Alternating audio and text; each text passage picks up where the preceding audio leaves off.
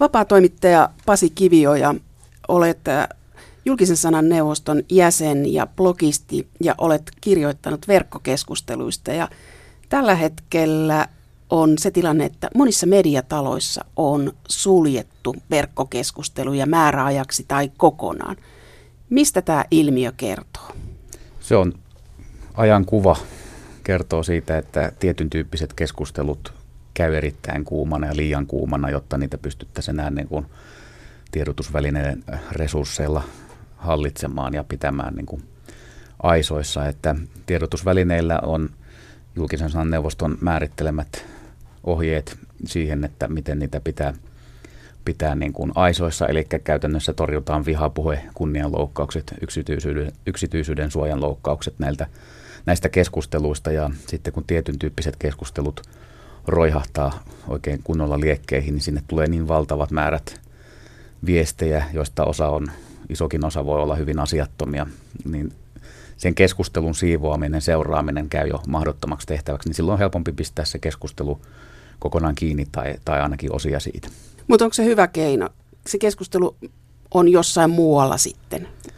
Se keskustelu on jossain muualla ja se vastuukin on silloin jossain muualla, että se tiedotusväline joutuu kantamaan kuitenkin siitä niin kuin juridisen vastuun ja vastuun myös niin kuin JSNlle siitä oman sivustonsa suojissa käydystä keskustelusta, niin jos sitä vastuuta ei pysty kantamaan, niin sit sitä ei kannata ottaa ollenkaan, että se on siinä mielessä järkevää ja ymmärrettävää näistä resurssisyistä, mutta tietysti mikä mun mielestä tulee siinä, että jos niin kuin tietyn tyyppiset keskustelut, tässä tapauksessa nyt lähinnä maahanmuuttoaiheiset keskustelut, käydään sitten jossakin muualla, niin se tyhjiö kyllä täyttyy, että, että se keskustelu käy, sitä, sitä on, ja sille ei voi niin kuin ummistaa silmiään, ja siinä voi käydä pahimmassa tapauksessa niin, että – näillä, jotka ottaa osaa tähän tämmöiseen keskusteluun, niin voi syntyä semmoinen kitkerä, kriittinen, katkerakin suhtautuminen sitten valtamediaan, joka heidän mielestään, heidän mielestään rajoittaa sananvapautta tässä mielessä ja syntyy käsitys elitistisestä mediasta, joka, joka itse päättää, mistä puhutaan, eikä, eikä hyväksy niitä kansanpuheen aiheita. Tämmöinen tietty vaara siinä on olemassa ja mun mielestä se on, on jo niin kuin toteutunut jo 90-luvulta lähtien, että on aiheesta vaiettu tai tietystä aiheesta ei ole voinut puhua mediassa, niin se on aiheuttanut tämmöisen tyhjiön, joka on sitten täyttynyt huhuilla ja ennakkoluuloilla, väärillä tiedoilla ja, ja sitten myös asiattomalla keskustelulla näillä muilla palstoilla. Tämä on kääntöpuoli siitä, että halutaan, että yleisö keskustelee ja yleisö on mediatalojen sivustoilla keskustelemassa. Ja nyt se keskustelu on ryöpsähtänyt etenkin maahanmuuttokeskustelu ja vihapuhe. Mutta onko näistä keskustelupalstojen, mediatalojen keskustelupalstojen keskusteluista tullut valituksia julkisen sanan neuvostoon? Ei niistä ainakaan kovin usein, kun nyt ei heti tule mieleen keskustelupalstoja, mutta jotakin joskus on käsitelty yksittäisiä kommentteja – ja tosiaan asiahan menee näin, että jos, jos se keskustelu käydään siellä lehtitalon tai mediatalon keskustelupalstalla uutiskommenteissa, niin se, se kyseinen tiedotusväline sit on velvoitettu seuraamaan sitä keskustelua. Ja kun se saa ilmoituksia siitä, että siellä on asiatonta sisältöä, niin pitää reagoida nopeasti, että ei käy semmoinen useamman päivän viive, mitä vielä joskus, joskus menneinä vuosina oli, että saattoi säilyä pitkäänkin ne asiattomat kommentit siellä palstalla, että, että siinä on aika tarkka se seuraamisvelvoite. Tulee. Onko tässä sivustojen sulkemisessa myös, keskustelupalstojen sulkemisessa myös kyse siitä, että se on, kyse on työvoimasta, että se on se moderointi, että onko se leikkaamista, valvomista, mitä, mitä se onkaan, niin, niin siihen ei ole mahdollisuutta. Kyllä varmasti monessa tapauksessa on juuri, juuri tämmöiset niin kuin räjähdysherkät aiheet, jotka saattaa kerätä niin kuin tuhat määrin, jopa kymmeniä tuhansia kommentteja yksittäiset, yksittäiset keskusteluketjut, niin se on hyvin vaikeata sitten. Siellä saattaa olla yksi tai kaksi moderaattoria seuraamassa keskustelua, niin miten, miten semmoisen ihmisen aika riittää. Silloinhan moderointi on käytännössä sitä, että että ne on nopeita julkaisupäätöksiä, julkaisenko vai enkö, ja saattaa olla hyvin pitkiä viestejä, pitäisi ne pystyä lukemaan, ja vielä sillä tavalla lukemaan, että sieltä näkisi, niin kuin, että onko sinne piilotettu jotain, jotain tota, semmoista, mikä ei ole sallittua, ja no, tämmöiset aktiiviset kirjoittajat saattaa olla hyvinkin taidokkaita siinä, että miten ne naamioi sen, että ne tietää ne säännöt, että mitä siellä ei saa olla, mutta ne osaa kirjoittaa tekstinsä sillä tavalla ovelasti, että moderaattori joutuu oikeasti niin kuin lukemaan ja perehtymään siihen viestiin. Se on silloin hyvin hidasta työtä ja siihen ei sitten välttämättä resursseja löydy. Mä oon aina sanonut niin, että, että jos tiedotusvälineenä ei ole resursseja ylläpitämään keskusteluja, niin sitten ei kannata pitää niitä keskusteluja, että se on niin kuin, siihen pitää varata kuitenkin rahaa semmoisen palstan pyörittämiseen. Mutta Pasi Kivioja, sä olet itse Iltasanomissa kymmenen vuotta sitten ollut moderoijien esimiehenä, niin millaista keskustelu kymmenen vuotta sitten oli? Kuinka paljon joudutte tekemään töitä vihapuheen takia? Joo, mä olin tosiaan sillä vastasin keskustelupalstasta ja, ja tota, moderaattoreiden työstä ja siellä oli useampi moderaattori silloin hommissa ja oli vielä semmoinen yleinen keskustelupalsta, jossa yleisö saa ehdottaa itse aiheita ja toimitus niistä sitten muutaman per päivä nosti, että se oli aika kontrolloitu siinä mielessä, että se ei ollut mikään vapaa, että, että mikä tahansa aihe olisi noussut keskusteluun ja osittain myös toimitus itse käynnisti sitten keskustelua, kun tarvittiin johonkin juttuun aineksia, niin tota, silloin jo tuli todella paljon kommentteja ja siinä oli moderaattorilla kädet, kädet täynnä työtä ja näkyi jo silloin semmoinen trendi noin kymmenen vuotta sitten, että kommenttien määrä ja keskustelupalstojen suosio kasvaa todella nopeasti ja oltiin pähkäilemässä sitä, että miten tähän kaikkeen riittää sitten niin kuin voimavaroja tämän viestimäärän kontrollointiin ja lehti halusi pitää tasokkaana sitä keskustelua. Siellä oli ennakkomoderointi, eli ennakkoon luettiin ne viestit ja tehtiin julkaisupäätökset ja tietysti silloin saattoi jonkun viestin julkaisu viivästyä, koska yöaikaan siellä ei sitten kukaan ollut lukemassa ja jos viestin oli kirjoittanut illalla, niin se saattoi ilmestyä vasta aamulla, että se ei keskustelun kannalta kauhean hyvä systeemi semmoinen, mutta että sen keskustelun tason kannalta se oli mun mielestä tehokas tapa. Ja siellä vaadittiin myös niin kuin keskustelijoilta yhteystiedot, nimitiedot, puhelinnumerot, ja jos nämä puuttu, niin sitten tuota, viestejä ei julkaistu. Ja mun näkemyksen mukaan niin yllättävän uskollisesti ihmiset ilmoitti oikeita yhteystietoja, että ehkä 95 prosenttia oli kuitenkin oikeita tietoja. Sitten oli se 5 prosenttia, jotka ketkuili ja yritti erilaisilla sala, salanimillä päästä sisään, mutta aika nopeasti oppi tunnistamaan nämä tyypit. Ne on samat, samat ihmiset, jotka sitten, sitten tekee sitä, sitä ja tota, yrittää häiritä sitä keskustelua. On hyvin taitavia siinä, että miten ne sen tekee. Ja heillä oli joku sanottava.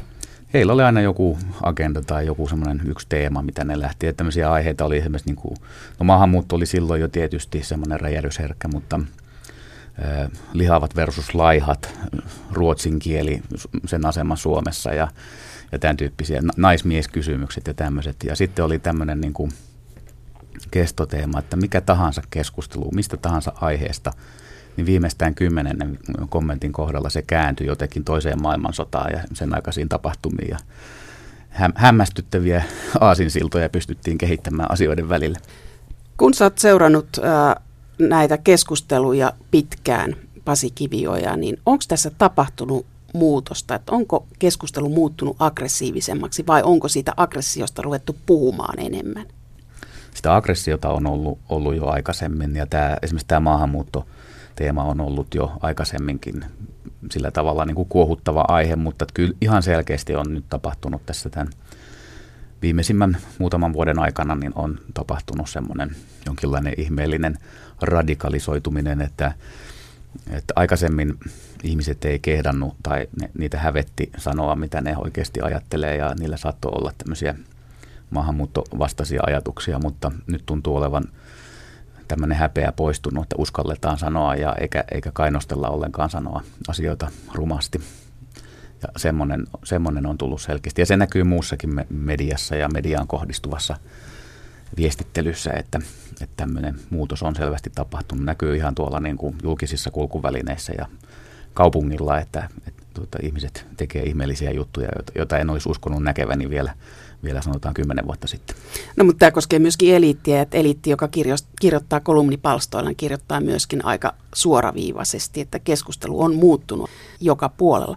Mutta tämä tarkoittaa sitä, että sananvapauden kannalta – mediatalot, joiden keskustelupalstoilla on erilaiset säännöt tai tiukemmat säännöt, niin on mahdollisuus joko suljet palstan tai lisää työvoimaa. Ja tässä taloudellisessa tilanteessa niin aika moni arvaa, mikä se ratkaisu sitten Joo, on. kyllä se on todella vaikea yhtälö, ja, ja tota, mutta mä olen sanonut, että se ei ole niin kuin, mikään sananvapauden tappio, että jos jollakin sivustolla ei nyt sitten keskusteluja olekaan, että meillä näitä foorumeita kuitenkin nykyisin on niin paljon, että jokainen pääsee omaa sananvapauttaan takuu varmasti Suomessa toteuttamaan, että ei ole semmoista asiaa, mistä ei voisi jossakin palstalla kuitenkin puhua. On blogeja, on, on sosiaalisen median välineitä ja muita sivustoja, joissa sitä voi kuitenkin toteuttaa.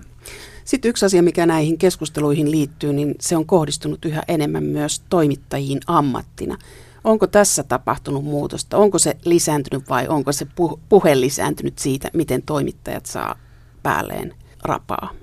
Toimittajat on aina saanut päälleen rapaa, että nyt on vaan näitä kanavia tullut lisää ja erilaisia palstoja, joissa sitä pystyy tekemään ja aikaisemmin kun ei ollut sosiaalista mediaa sillä tavalla, että oli vaan se sähköpostikanava, niin sähköpostilla tuli, tuli tai ennen sähköpostia tuli puhelimitse, oli langat kuumana, että sitä on aina ollut ja, ja tota, poliittiset aiheet erityisesti kuohuttaa ihmisiä ja sitten monesti sitten ryhdytään tulkitsemaan, että mitäköhän puolue kantaa se toimittaja nyt tällä kertaa edustaa ja sitten hyökätään sitä, sitä vastaan, mutta on siinä varmasti ainakin mitä nyt on kollegoiden juttuja kuunnellut, niin on selkeästi tapahtunut siinäkin että sitä, että tulee entistä rumempaa, entistä enemmän, entistä törkeämpää. Ja se, mikä hämmästyttää, että ihmiset tekee sitä kainostelematta omissa nimissään, omilla kuvillaan, esimerkiksi Facebookissa. Vielä, vielä tota, viime vuosikymmenellä uskottiin, että keskustelu siistiytyy, jos se tehdään omalla nimellä eikä nimimerkillä. Et silloin oli tapana kirjoittaa nimimerkillä nämä törkeydet ja se uskottiin tosiaan siihen, että se oma nimi sitten voisi niin kuin hillitä sitä, mutta kyllä nyt näyttää siltä, että se, se oli väärä ajatus, että kyllä ne pystyy sen tekemään myös niin kuin omissa nimissään. Ja tämmöistä palautetta on paljon tullut. Mä en itse ole saanut juuri oikeastaan mitään törkeitä koskaan. No mitä mieltä äh, olet Pasi Kivioja siitä, että saako nimettömästi keskustella? Ehdottomasti se on sananvapauden tae ja se kuuluu demokraattiseen yhteiskuntaan, että myös nimimerkillä voi kirjoittaa, koska jos nimimerkkikirjoittelu kielletään, niin se on tämmöinen niin kuin autoritäärisen yhteiskunnan merkki, eli tietyistä aiheista ei silloin voi puhua ollenkaan, koska ihminen voi haluta puhua vaikka ihmissuhteistaan tai parisuhteistaan tai työpaikan ongelmatilanteesta tai muista, haluaa, haluaa hakea vertaistukea ja ratkaisua niihin – kysymyksiin, niin sitä ei omissa nimissään voi tehdä. Tai joku, joku vaikea sairaus, joka koskettaa itseä tai lähipiiriä, niin ei niistä mielellään omalla nimellään puhu, mutta että nimimerkillä voi sitten hakea, hakea sitä vastausta tai tukea korkeassa asemassa olevat virkamiehet eivät asemansa vuoksi julkisesti saa kertoa mielipidettään, mutta he voivat käydä Joo. poliittisilla keskustelupalstoilla nimimerkin suojassa perustelemassa. Ja tätä keskustelua on jonkun verran ja no, sen on merkitys tärkeää. on aika kyllä, tärkeä. Kyllä, ja se, että meillä on, on perustuslain suoma sananvapaus jokaiselle, mutta sitten jos katsotaan sitä niin kuin käytännössä esimerkiksi niin kuin työpaikkojen työntekijöiden – sananvapauden toteutuminen, niin harvassa firmassa työntekijät uskaltaa lähteä kritisoimaan, niin se, se voi rikkoa myös niin kuin lakisääteistä lojaliteettivelvollisuutta, mutta nimimerkin suojassa sitä kritiikkiä sitten pystyy ehkä esittämään. Tämä on mielenkiintoinen tilanne, että mitä, miten tämä tästä jatkuu, koska tänä syksynä erityisesti on keskusteltu tästä vihapuheesta ja siitä, miten se vaikuttaa ja miten se vaikuttaa niihin ihmisiin, jotka tulevat julkisuuteen. Pasi Kivioja, oletko huolissasi siitä? Olen, olen. olen. Ja mulla on paljon tota, tutkijakollegoita ja toimittajakollegoita ja moni on sanonut, että ei enää halua kommentoida julkisesti tiettyjä aihe- aihepiirejä, koska ei halua sitä sitä kakkamyrskyä päällensä, mikä siitä seuraa, että joutuu ruodittavaksi tuonne jollekin sivustoille ihan henkilökohtaisesti nimellä ja kuvalla ja asiattoman rääpimisen kohteeksi ja tämän viestimäärän kohteeksi, mikä sitten seuraa, niin useampikin ihminen on todennut, että on lopettanut sen semmoisen kommentoinnin sitten julkisesti kokonaan. Se on kyllä huono, huono asia. Se on demokratian kannalta aika huono asia ja sananvapauden kannalta aika huono asia. Tiedon julkistamisen neuvottelukunta teki kyselyn tutkijoille, että ovatko he kokeneet tällaista aggressiota ja sadoissa vastauksissa oli, että on. Ja sehän tulee vaikuttamaan siihen, että millaiset tutkijat, millaiset asiat tulee julkisuuteen, kuka lähtee kertomaan tutkimustuloksista. Niin, ja tässä on semmoinen, semmoinen ristiriita, että kun on osa yleisöstä on valittanut sitä vuosia, että esimerkiksi maahanmuutosta ei voi, ei media kerro eikä kerro totuuksia eikä, eikä kerro niin kuin avoimesti kaikkia taustatekijöitä, niin nyt sitten medialla varmaan tämän kritiikin perusteella on, on ollut halua laajentaa sitä uutisointia ja kertoa niistä asioista enemmän, mutta sitten kun aina kun siitä uutisoi tai sitä kommentoi, niin siitä seuraa sitten hyvin niin kuin voimakas vastareaktio, niin se taas sitten on omiaan, niin kuin, omiaan niin kuin vaikuttamaan siihen, että kovin mie- mielellään tai kovin hanakasti näihin aiheisiin ja sitten, sitten kuitenkaan käytännössä tartuta.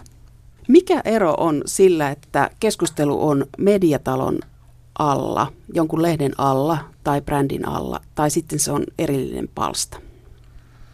No puhutaan tämmöisestä niin kuin villeistä sivustosta tai villeistä palstosta, jotka ei ole julkisen sananneuvoston journalistin ohjeiden alaisuudessa. Eli, eli siellä voi sitten käydä sillä tavalla vielä niin kuin vapaammin sitä keskustelua, että ei ole tämmöisiä eettisiä sääntöjä välttämättä siinä niin kuin esteenä.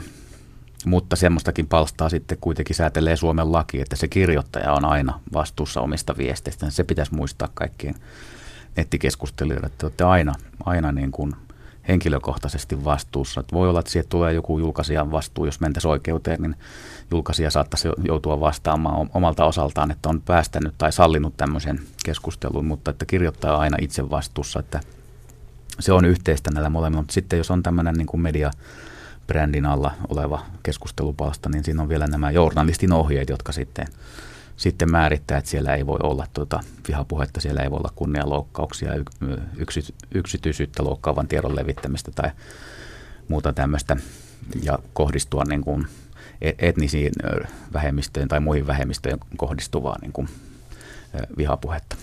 Kuinkahan moni villeillä keskustelupalstoilla tietää sen, että hän on henkilökohtaisesti siitä vastuussa. Että jos olet lehden alla kirjoittamassa kommentteja, niin se siirtyy lehden julkaisijan vastuulle, mutta silloin kun Vilillä palstalla keskustelee, niin juridinen vastuu on keskustelijalla itsellä. Niin itse asiassa on myös lehden palstolla keskustelevalla on juridinen vastuu siitä, mutta lehti joutuu, joutuu julkaisijana sitten ehkä vastuuseen siitä, että on sallinut tämmöisen viestin, jos on ennakkomoderointi tai ei ole poistanut sitä riittävän nopeasti, kun on tullut ilmianto asiattomasta viestistä.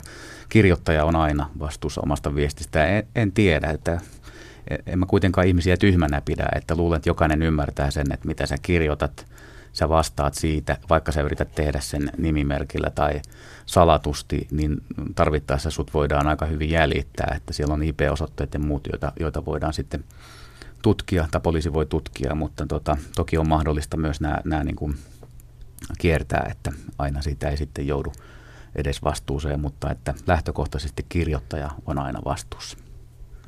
Nettikirjoittaja ei siis voi paeta juridista vastuutaan nimimerkin suojaan, kun hän esittää perättömiä väitteitä tai loukkaa toisen yksityisyyttä. Nettikirjoittelu aika harvoin hipoo laittomuuksia, mutta se on ilmeistä, että nettikirjoittelu ja keskustelu on kaventunut viime vuosina. 90-luvulla mediataloissa haluttiin, että yleisö otetaan mukaan kun nettiaika alkoi vaikuttaa. Haluttiin vuoropuhelua. Yleisön osallistaminen ei kuitenkaan ole ollut ihan ongelmatonta, kun keskustelu on yksipuolistunut ja muuttunut vihaiseksi. Nyt keskustelua ollaan sitten suitsimassa ja rajoittamassa. MTV ja Helsingin Sanomien Nyt-liite ovat sulkeneet kommentointiketjujaan määräaikaisesti. Mediataloissa joudutaan nyt miettimään, että mitä tehdään, kommentointiketjuille ja southboxeille.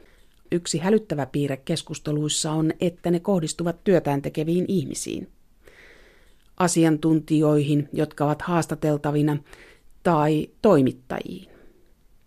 Enää ei puhutakaan asiasta, vaan kohdistetaan aggressioita asiattomasti henkilöön.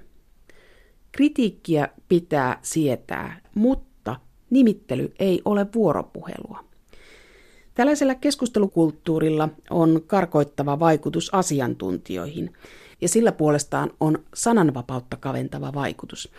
Ja tästä esimerkiksi päätoimittajat ovat olleet huolissaan, muun muassa Helsingin Sanomien Kaius Niemi. Mediatalojen sivuilla on uutiskommentointia ja ohjelmakommentointia, mutta sitten on ihan erillisiä keskustelupalstoja, kuten Suomi 24, joka on yksi suosituimmista keskustelupalstoista. Ja nämä keskustelupalstat ja vapaat keskusteluryhmät ovat aikamoisia suunnan näyttäjiä siinä, millaiseen keskustelumaailmaan me olemme menossa.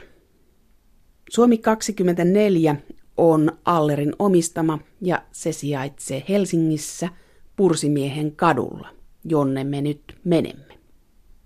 Pirja Väyrynen, olet vuodesta 2003 lähtien ollut tekemisissä keskustelupalstan nimeltä Suomi 24 kanssa. Kerro, mikä sinun tittelisi on? Titteli on tällä hetkellä Head of Community Management and Privacy. Eli vähän hankala titteli ja monimuotoinen titteli, mutta yhteisömanagerointia ja tietosuojaa ja tietoturvaa kuuluu minun toimenkuvaan. Montako keskustelijaa tai keskustelun avausta teille tulee päivässä? Päivässä meille tulee uusia keskusteluja 15-20 000 kappaletta. Ja palstoja Suomi 24 on noin 3000 ja nämä keskustelun avaukset ja keskustelut jakautuu pitkin näitä palstoja. Eli siellä on aiheesta kuin aiheesta kyllä keskustelua. Joudutteko te poistamaan keskusteluja? Kyllä siihen massaan mahtuu monenlaista viestiä joukkoon ja joudutaan poistamaan keskusteluja. Eli meillähän on käytössä jälkimoderointi. Jokaisen viestin yhteydessä on linkki ilmoita asiattomasta viestistä ja sitä kautta muut käyttäjät voivat ilmoittaa sitten viesteistä, jotka he kokevat sääntöjen vastaisiksi tai muuten asiattomiksi. Ja meillä on sitten oma moderointiosasto, joka käy näitä ilmoituksia läpi. Niitä ilmoituksia tulee muutama sata kappaletta päivässä ja viestejä poistetaan myös muutama sata kappaletta päivässä. Et pääsääntöisesti nämä ilmoitukset, mitä tulee, niin ne on aiheellisia ilmoituksia. Mistä nämä ilmoitukset yleensä tulee? Mitä ne koskee? Suurin osa koskee massapostitusta, ja, eli saman sisältöistä viestiä tai pelkkää linkkiä lähetetään keskustelupalstalle. Niitä on suurin osa. Sitten siellä on henkilötietojen julkaisua, eli kerrotaan toisen henkilön tai yksityishenkilön nimi tai yhteystietoja. Sitten siellä on rasistisia ilmauksia ja sitten ihan tätä vihapuhetta, mikä tosiaan nyt on ollut kovasti esillä. Mitä moderointi teillä tarkoittaa? Mitä se on? Meillä se tarkoittaa aika yksiselitteisesti poistamista. Eli, eli meillä ei viestejä editoida mitenkään tai niitä ei muokata mitenkään.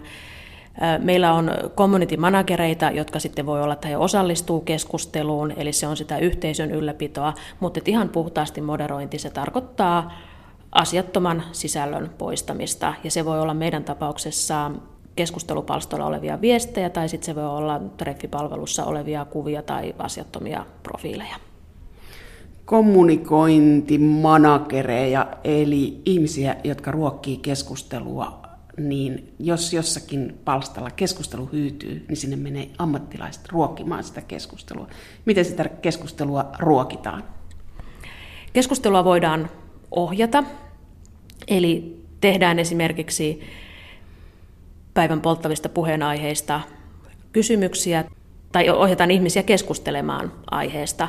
Mutta tietysti Suomi 24, kun sinne tulee viestejä päivittäin niin hurja määrä, niin sellaista ruokkimista ei tarvita, eikä, eikä sitä keskustelua tarvitse oikeastaan ohjata, eli se menee kyllä ihan automaattisesti, automaattisesti sitten siihen, siihen suuntaan, mihin, mihin tota se kulloinkin menee, eli myöskin keskustelijoiden ohjaaminen on hyvin, hyvin, hyvin vaikeaa. Että ihmiset kyllä haluaa sitten keskustella siitä, mistä he ovat alun perin aikoneet tulla keskustelemaan palstalle. Teillä saa anonyyminä keskustella, mutta te tiedätte kaikki teidän keskustelijat. He ovat rekisteröityneet, että tiedätte kuka keskustelee. Rekisteröityneet käyttäjät joo, tiedetään, ja, mutta anonyymikäyttäjät, jotka eivät rekisteröidy, niin niistä tietysti totta kai jokaisesta jää jälki, että mikä, minkälaisista IP-osoitteista on kirjoitettu ja kuka on, on viestin kirjoittanut, että se jää tietysti. Ja vuosien varrella sieltä pystyy tunnistamaan myös niistä anonyymikirjoittajista, että, että siellä on samoja, samoja ihmisiä ja tiettyjä henkilöitä, jotka kirjoittaa asioita. Yleensä se on sitten sellainen sellainen porukka, joka on hyvin oman asiansa vihkiytynyt ja on hyvin vahvasti jonkun asian puolesta puhuja, niin vaikka kuinka ollaan anonyymejä, niin se kirjoitustyyli kyllä kertoo, että kenestä on kyse. Ja myös muut keskustelijat ja käyttäjät tunnistaa näitä anonyymikirjoittajia. Kuinka herkällä sormella yleisö ilmoittaa sen, että siellä on loukkaavaa keskustelua? Se riippuu aika pitkälti palstasta. Eli kun siellä on ne kolmisen tuhatta palstaa, niin osassa näistä palstoista on hyvin tiivis joukko, joka sitä palstaa käyttää. Eli sinne on muodostunut ihan selkeä yhteisö. Ja silloin se oma palsta halutaan pitää hyvin puhtaana ja silloin ilmoitetaan todella herkästi niistä viesteistä, jotka on sääntöjen vastaisia tai jotka on sitten Suomen lakien vastaisia. Mutta sitten siellä voi olla taas sellaisia palstoja, joissa semmoista suurta yhteisöllisyyttä ei ole muodostunut ja se keskustelu on hyvin vapaata, niin silloin sieltä ei niin herkästi ilmoiteta niitä viestejä. Mutta kyllä ihmiset pääsääntöisesti tunnistaa sellaiset viestit, jotka on lakien vastaisia tai jotka on sitten hyvin, hyvin loukkaavia, niin kyllä ne ilmoitetaan meille aika, aika tehokkaasti. Mutta aika jyrkkää keskusteluahan noilla palstoilla on, että kyllä siellä aika rasistista ja aika vihapuhekeskustelua on vielä säilynyt. Joo, kyllä. Ja se Suomi 24 keskustelu on, se on ollut aina kovaa ja se on ollut aina tietysti mielessä myös radollista keskustelua. Eli sitä keskustelua on käyty hyvin, hyvin jyrkin sanakääntein ja tämä on tietyssä mielessä osa ihmisistä on tottunut käymään sitä keskustelua niin ja silloin heidän kynnys ilmoittaa siitä voi olla, voi olla aika suuri. Meillä tosiaan sen mukaan, miten ehditään ja mikä on, on tilanne, niin käydään läpi sitten näitä palstoja myös proaktiivisesti, eli ilman, ilman niitä ilmoituksia läpi. Ja silloin sieltä monesti löytyy sitten myös niiltä palstoilta niitä viestejä, mistä ei auto aktiivisesti ilmoiteta meille, niin, niin sitä asiatonta ja, ja esimerkiksi näistä rasistisia ilmauksia, niin päästään sitten poistelemaan niitä. Pirjo Väyrynen, Suomi 24 keskustelupalstan tuottaja. Onko teillä koskaan mietitty sitä, että joku keskustelu poistettaisiin kokonaan tai suljettaisiin? Nythän mediatalot ovat sulkeneet keskusteluja määräajaksi. Meillä ei ole keskustelujen sulkemista harkittu. Keskustelut on Suomi 24 ydin ja me uskotaan siihen vapaaseen keskusteluun, mutta me uskotaan myös siihen, että kovemmalla moderoinnilla ja parantamalla moderoinnin tasoa niin pystytään parantamaan myös sitä keskustelun tasoa ja poistamaan sieltä sitten näitä asiattomia ja sääntöjen vastaisia kommentteja. Keskustelukulttuuri on kuitenkin aika nuorta vielä, mitä verkossa on, ja se ei ole ehkä niin suuren kansan tietoisuudessa, että miten, miten kannattaa keskustella, minkälaisista asioista voi puhua ääneen ja kenen se vastuu loppupeleissä on, kun se viesti laitetaan sinne palveluun. Onko se vastuu palvelun ylläpitäjällä vai onko ihmisellä vastuu itsellään siitä, mitä on kirjoittanut sinne. Ja näihin tilanteisiin ylläpitäjänä mekin törmätään, törmätään tosi usein, että, että ei, ei oikein tiedetä, mitä siellä saa sanoa ja miten siellä pitää käyttäytyä. Ja varsinkin ne tilanteet, missä puhutaan itseä koskettavista asioista ja herättää syviä tunteita, niin sellaiset asiat on niitä, jolloin helposti kirjoitetaan suoraan se, mitä sylkisuuhun tuo, eikä ajatella sitä, että onko tämä nyt sopivaa sanoa julkisesti näin tai sanoa tätä asiaa täällä verkossa. No sitten miettii sellaista, että miten suojata ihmistä itseltään, että jos on ihminen, joka ei ole ehkä henkisesti ihan kunnossa ja hän keskustelee keskustelupalstalla ja hän on tunnistettava, niin poistatteko te tällaisen keskustelun vai annatteko te olla? Suojaatteko te ihmistä itseltään? Ne on aina tapauskohtaisia, eli kyllä välillä joudutaan suojaamaan ihmistä omalta itseltään. Ja, ja tota, välillä myös sitten esimerkiksi omaisten pyynnöstä joudutaan suojaamaan sitten vaikka perhettä. Yksityishenkilöiden nimien julkaiseminen on palvelusäännöissä kielletty. Eli silloin käytännössä, kun jos puhutaan henkilön nimillä, vaikka se keskustelu olisi jopa positiivista, niin silloin se poistetaan, koska yksityishenkilöiden nimet eivät kuulu sinne palveluun. Pirjo Väyrynen, olet tätä työtä tehnyt tuolta 2000-luvun alkupuolelta ja seurannut Suomi 24 keskustelua, niin oot nyt koonnut tätä historiaa, niin voiko siitä sanoa jotakin yleispiirteitä? No määrät on tietysti kasvanut aivan hurjasti, että silloin 2000-luvun alussa palveluun tuli päivässä muutamia kymmeniä viestejä, ja nyt niitä tulee tosiaan se 15-20 000, mutta viestien sisällössä ei suurta muutosta ole käynyt, eli ihan, ihan samantasosta keskustelua.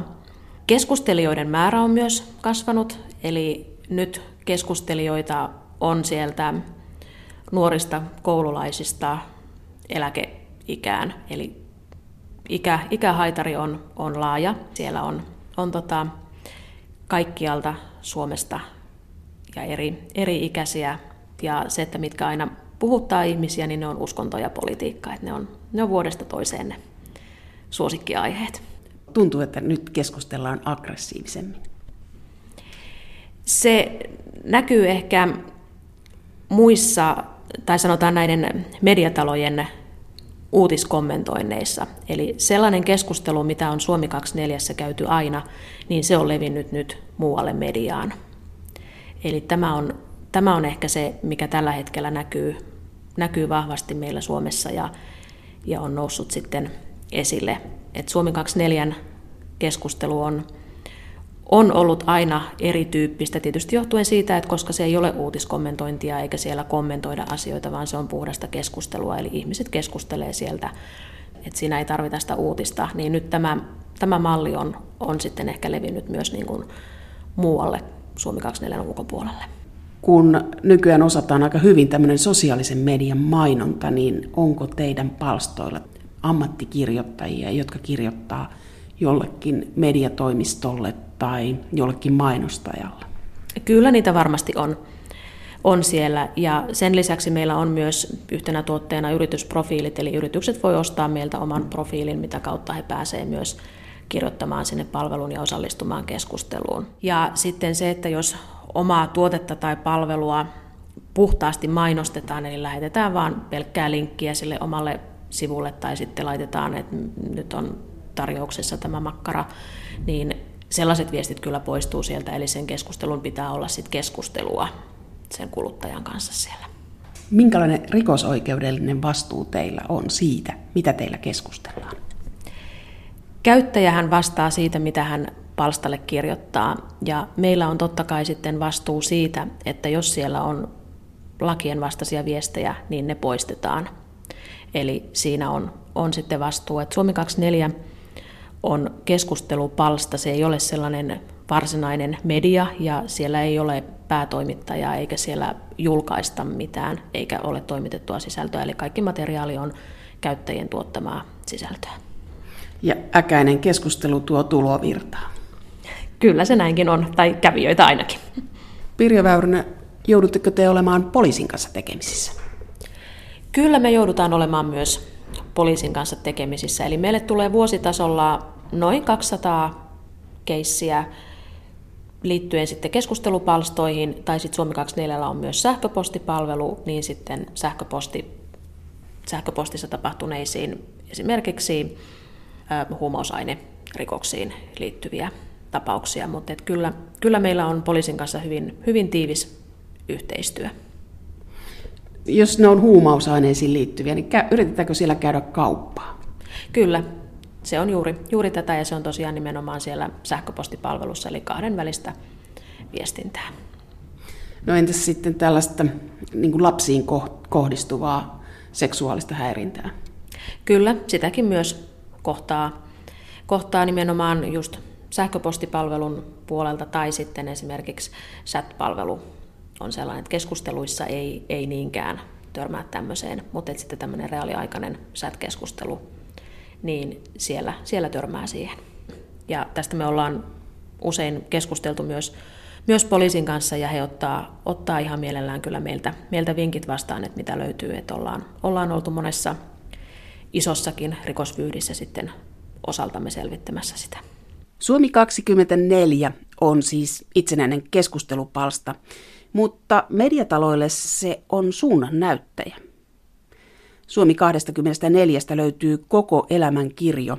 Siellä on poliittista kiihkoa, rakkautta, kuolemaa ja kaupankäyntiä, jossa aika ajoin testataan laillisuuden rajoja. Netille luonteenomaista on rajattomuus. Internet. Mutta keskustelu on aika kansallista ja kulttuurisidonnaista ja lainsäädäntö on kansallista. Vapaa toimittaja Johanna Vehko on tutkinut mediaa ja perehtynyt kansainväliseen median toimintaan. Onko tämä keskustelupalstojen sulkeminen tai tämmöinen kiihko suomalainen ilmiö? Johanna Vehko. Suomeen tulee tavallaan nämä tämmöiset journalismin uudet trendit ja keskustelut aina vähän jälkijunassa. Et ensin ne tapahtuu yleensä tuolla angloamerikkalaisessa maailmassa.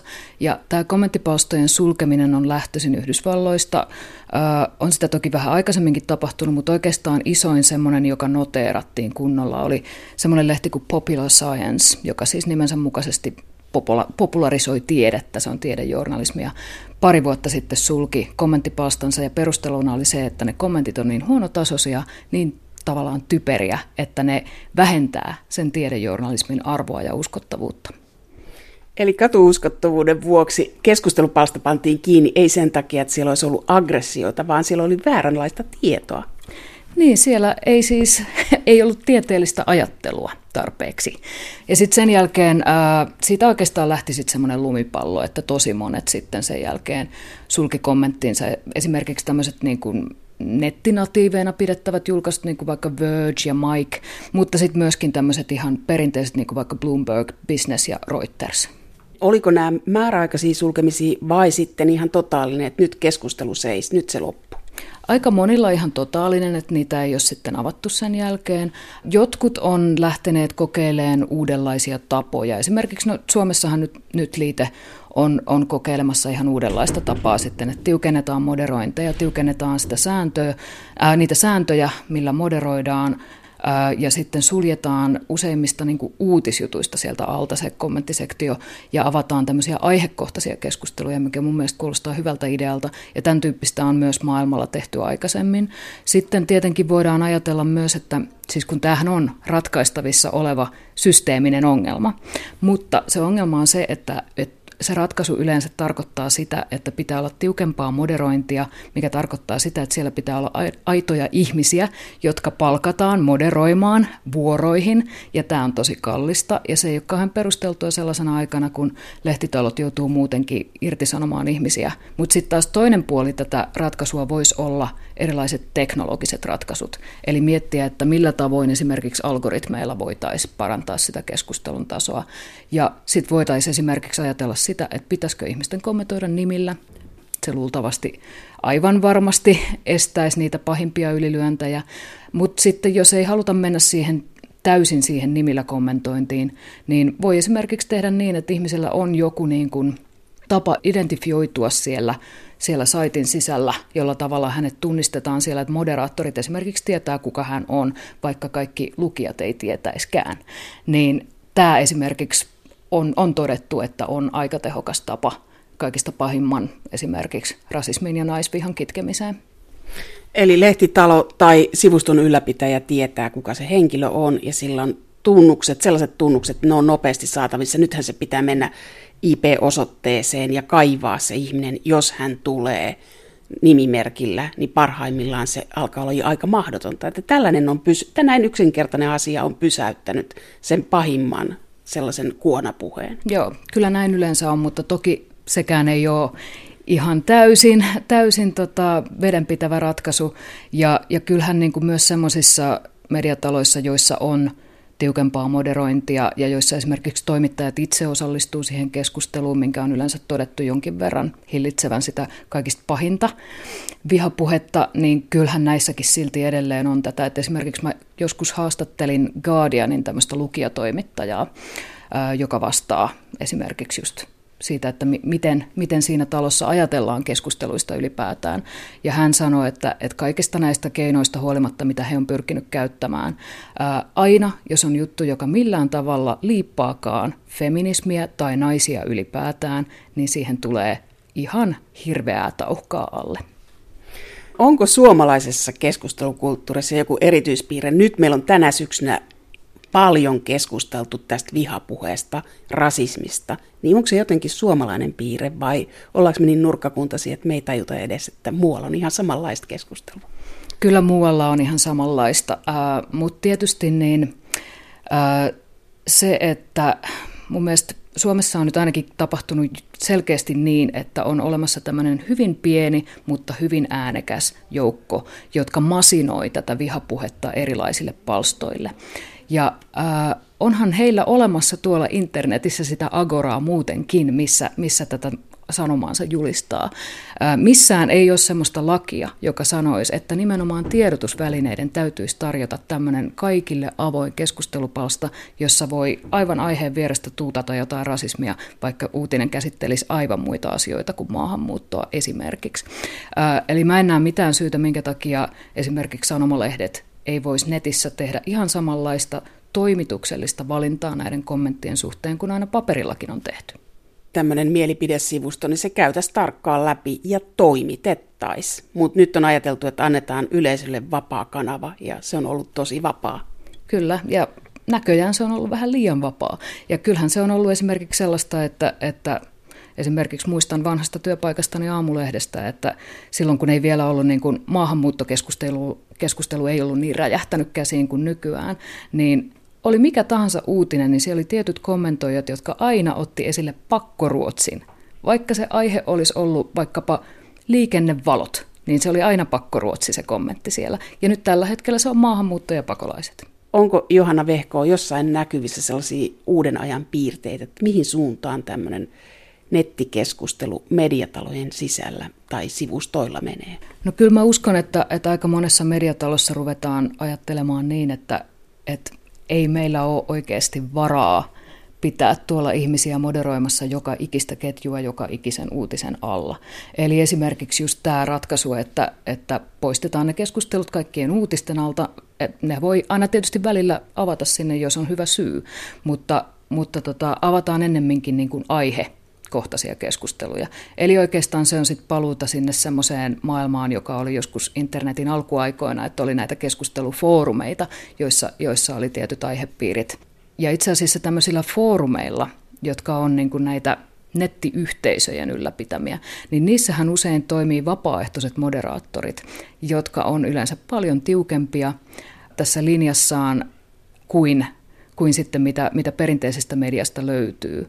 Tämä keskustelu voi muuttua niin, että se häviää mediatalojen sisältä, se menee tällaisiin yhteisöihin.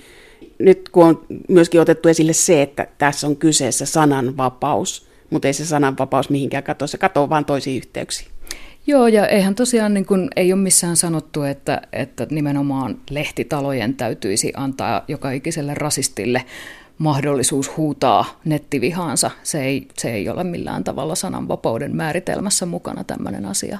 Mutta muutenkinhan tosiaan, niin kuin sanoit, niin keskusteluhan on siirtynyt kaikenlaisiin nettiyhteisöihin, että hyvin pitkällähän keskustelu on siirtynyt esimerkiksi sosiaaliseen mediaan. Ja kun ajatellaan, että yleensäkin fiksut, järkevät ihmiset, se tavallaan maltillinen enemmistö suomalaisia, heidät on ajettu pois niiltä lehtien keskustelupalstoilta, koska he ajattelevat nykyään, että ei voi lukea edes kommentteja, koska siellä on aina niin hirveää rasismia ja vihaa. Ja sen takia he siirtyvät keskustelemaan omien ystäviensä kanssa Facebookiin, jossa on samanmielisten yhteisö ja jossa ei ei saa vihaa niskaansa. Ja, ja sen takia mun mielestä on itse asiassa sananvapaudelle hyvä asia, jos näitä kommentteja ruvetaan suitsimaan enemmän, ruvetaan moderoimaan enemmän, ruvetaan sulkemaan joitakin palstoja, koska tällä hetkellä kyse on siitä, että tämmöinen hyvin äänekäs vihamielinen vähemmistö on kaapannut ne ja enemmistö ei pääse osallistumaan keskusteluun. Tämä tulee muuttamaan keskustelukulttuuria, se tulee tekemään yhteisöjä, sitten se tulee muuttamaan sitä, että voisi kuvitella, että muutaman vuoden päästä niin mediatalojen sisällöt on aika lailla ammattimaisia sisältöjä ja tarkkaan mietittyjä, mitä sinne päästetään. Kyllä, aivan ehdottomasti ja, ja enemmän pitää toimittaa myös niitä, niitä kommenttipalstoja ja ihan yksinkertaisesti vaan vetää tiukempaa linjaa. Ei hyväksyä vihapuhetta, ei ollenkaan. Ei hyväksyä henkilöön meneviä kommentteja, esimerkiksi tämän tyyppisiä linjoja. Eli meillä on odotettavissa, että keskustelukulttuuri muuttuu. Toivon mukaan tällä hetkellä tuntuu siltä, että se voi muuttua ainoastaan parempaan suuntaan.